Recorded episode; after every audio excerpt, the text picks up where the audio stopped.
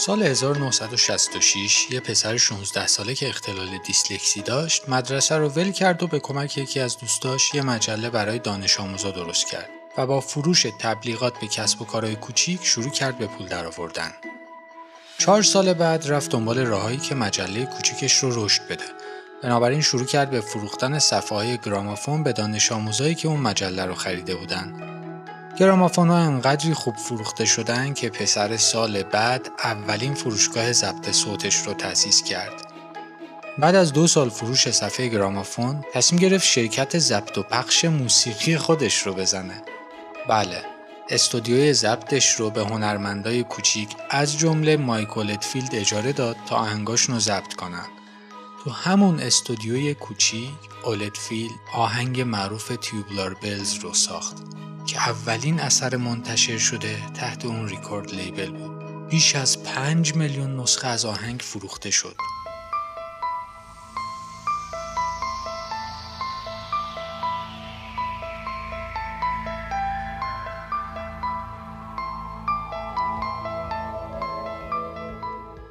طی سالهای بعد این آقا پسره شرکتش رو با همکاری گروههایی مثل Sex Pistols، Culture Club و Rolling Stones بزرگتر کرد تو این مدت پسر شرکت های دیگه رو هم راه اندازی کرد. یه شرکت هواپیمایی، بعد یه شرکت قطار، بعد شرکت گوشی و چیزهای دیگه. تقریبا 50 سال بعد بیشتر از 400 تا شرکت موفق تحت کنترل اون بودن.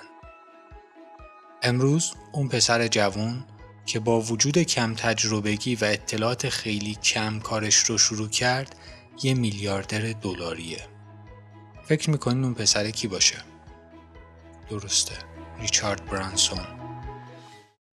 ریچارد برانسون توی کنفرانسی داستان شروع خطوط هواپیمایی ویرجین رو گفت. داستانی که به نظر می رسید کل رویکردش به زندگی و تجارت رو به تصویر می کشید. تو اون داستانه گفت من اواخر 20 سالگیم بود و یک کسب و کاری داشتم ولی هیچکی اون موقع منو نمیشناخت. رفتم سمت جزایر ویرجین و یه دختر خانم خوشگلم منتظرم بود. بنابراین مصمم بودم که به موقع برسم. تو فرودگاه پرواز من به جزایر ویرجین به خاطر نقص فنی و تعمیرات و اینجور چیزا کنسل شد.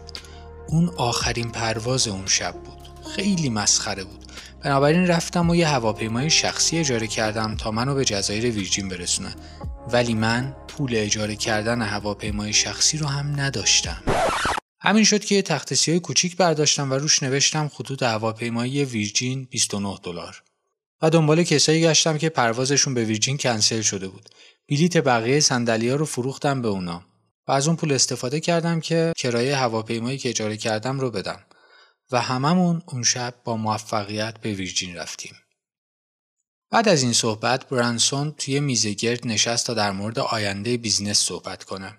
در حالی که همه در مورد حرفای کلیشه‌ای برای کسب و کار و صحبت در مورد ایده پیچیده برای ترسیم آینده و اینجور چیزا حرف می زدن برانسون گفت بی خیالش فقط ادامه بدین و انجامش بدین The main thing is if you have a if you have a good idea for a business, you know, as I say, screw it, just do it and give it a go.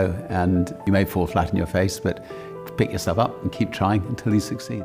جیمز کلیر که تو این جمع بود میگه وقتی به جمعشون نگاه کردم دیدم که کسی که بیشتر از همه ساده به نظر می‌رسید کسی بود که میلیاردر بود.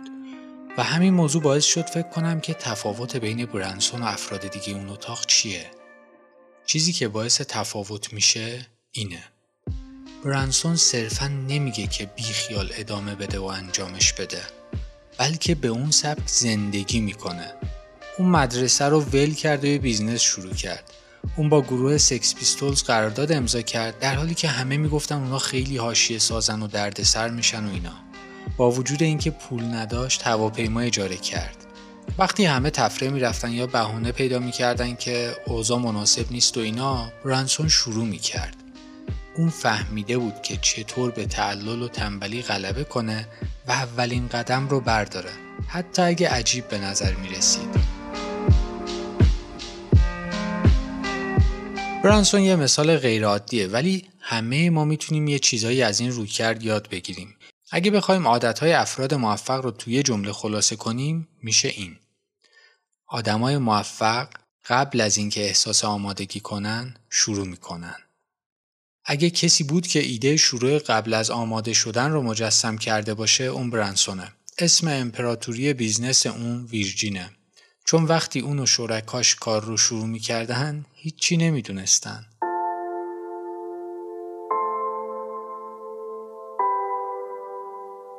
برانسون کسب و کارها، شغلها، خیریه ها و مؤسسه های زیادی رو استارت زد که امکان نداشت برای همه اونا آمادگی داشته باشه تا بتونه اونا رو شروع کنه. در واقع اصلا اون صلاحیت یا آمادگی لازم برای هیچ کدوم از اون business ها رو نداشت. برانسون هیچ وقت خلبانی نکرده بود و هیچی در مورد مهندسی هواپیماها نمی‌دونست ولی یه شرکت خطوط هواپیمایی تأسیس کرد.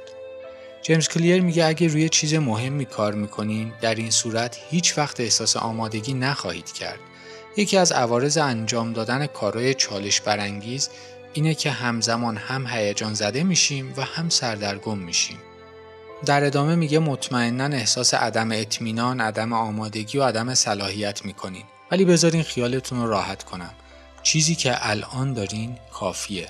شما می‌تونین هر چی که می‌خواین رو برنامه ریزی کنین، به تأخیر بندازین، اصلاحش کنین، ولی بهم اعتماد کنین. چیزی که الان دارین برای شروع کافیه.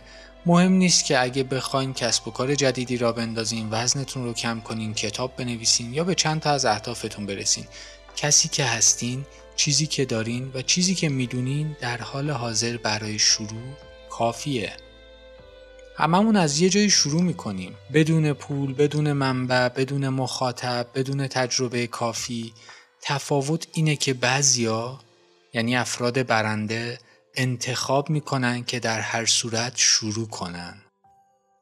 فارغ از اینکه کجا زندگی می‌کنین یا رو چه چیزی کار می‌کنین امیدوارم قبل از اینکه احساس آمادگی داشته باشین شروع کنین. اگه این پست یه چیز مفیدی براتون داشت لطفا like ش کنین و با یکی از دوستاتون به اشتراک بذارین. اگه دوست دارین محتوای بیشتری از این دست داشته باشین لطفا کانال رو subscribe کنین و با ما همراه باشین. دمتون گرم.